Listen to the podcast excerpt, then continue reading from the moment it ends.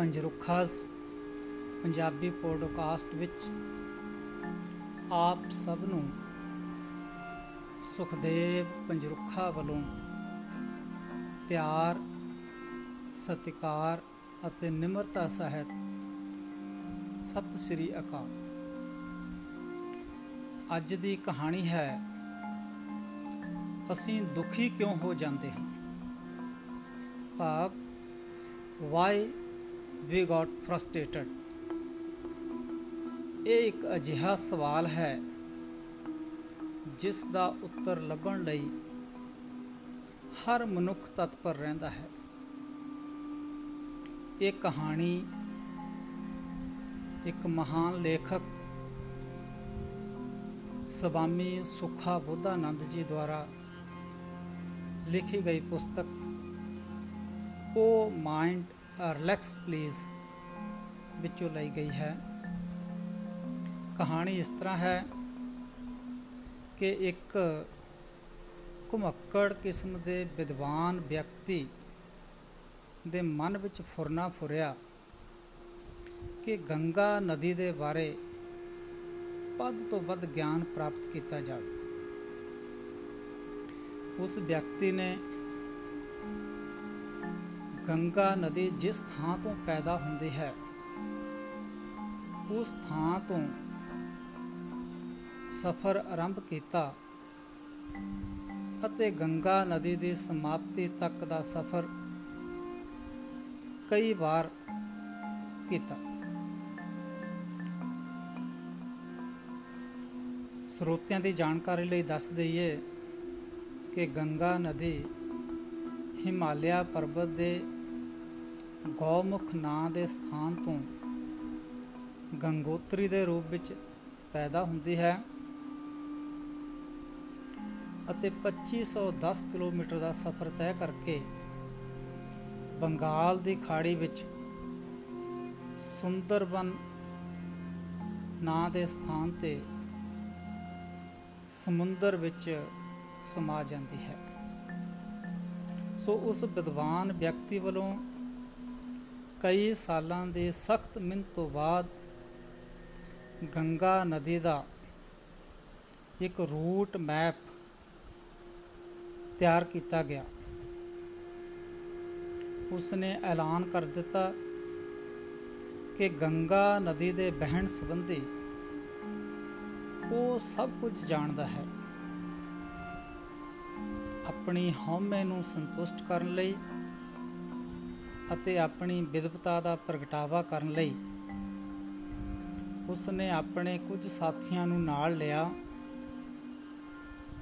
ਇੱਕ ਕਿਸ਼ਤੀ ਰਾਹੀਂ ਰਿਸ਼ੀਕੇਸ਼ ਤੋਂ ਬੰਗਾਲ ਦੀ ਖਾੜੀ ਵੱਲ ਸਫ਼ਰ ਸ਼ੁਰੂ ਕਰ ਦਿੱਤਾ। ਸਫ਼ਰ ਸ਼ੁਰੂ ਹੋਣ ਤੋਂ ਉਸ ਦੇ ਬਣਾਏ ਨਕਸ਼ੇ ਅਨੁਸਾਰ ਸਫ਼ਰ ਚੱਲਦਾ ਗਿਆ। ਉਸ ਦੀ ਹਉਮੈ ਹੋਰ ਵੱਧਦੀ ਗਈ।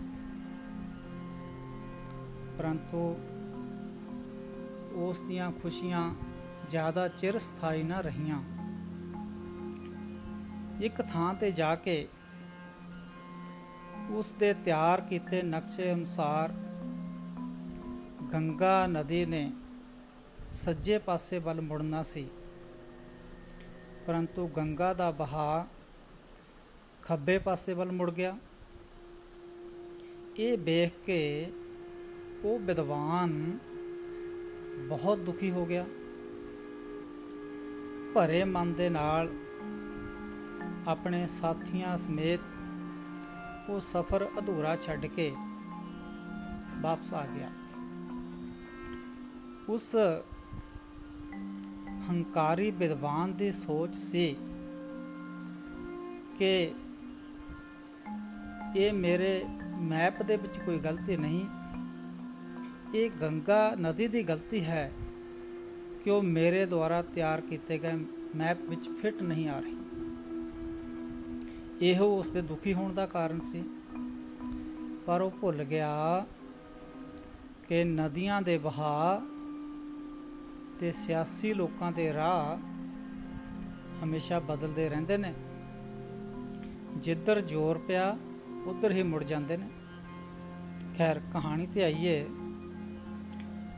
ਬਿਲਕੁਲ ਉਸ ਹੰਕਾਰੀ ਵਿਦਵਾਨ ਵਾਂਗ ਹੀ ਅਸੀਂ ਸਭ ਹਾਂ। ਅਸੀਂ ਲੋਕਾਂ ਦੇ ਪ੍ਰਤੀ ਆਪਣੇ ਮਨ ਦੇ ਵਿੱਚ ਇੱਕ ਮੈਪ ਬਣਾਉਂਦੇ ਹਾਂ, ਇੱਕ ਨਕਸ਼ਾ ਬਣਾਉਂਦੇ ਹਾਂ। ਅਤੇ ਸਾਡੀ ਇੱਛਾ ਹੁੰਦੀ ਹੈ ਕਿ ਲੋਕ ਸਾਡੇ ਬਣਾਏ ਹੋਏ ਮੈਪ ਵਿੱਚ ਫਿੱਟ ਹੋਣ। ਜਦੋਂ ਅਜਿਹਾ ਨਹੀਂ ਹੁੰਦਾ, ਤਾਂ ਅਸੀਂ ਦੁਖੀ ਹੋ ਜਾਂਦੇ ਹਾਂ। ਅਸੀਂ ਆਪਣੀ ਗਲਤੀ ਨੂੰ ਸੁਧਾਰਨ ਦੀ ਬਜਾਏ ਉਸ ਨੂੰ ਸਹੀ ਸਿੱਧ ਕਰਨ ਦੀ ਕੋਸ਼ਿਸ਼ ਕਰਦੇ ਹਾਂ। ਇਹੋ ਸਾਡੇ ਦੁਖੀ ਹੋਣ ਦਾ ਕਾਰਨ ਹੈ।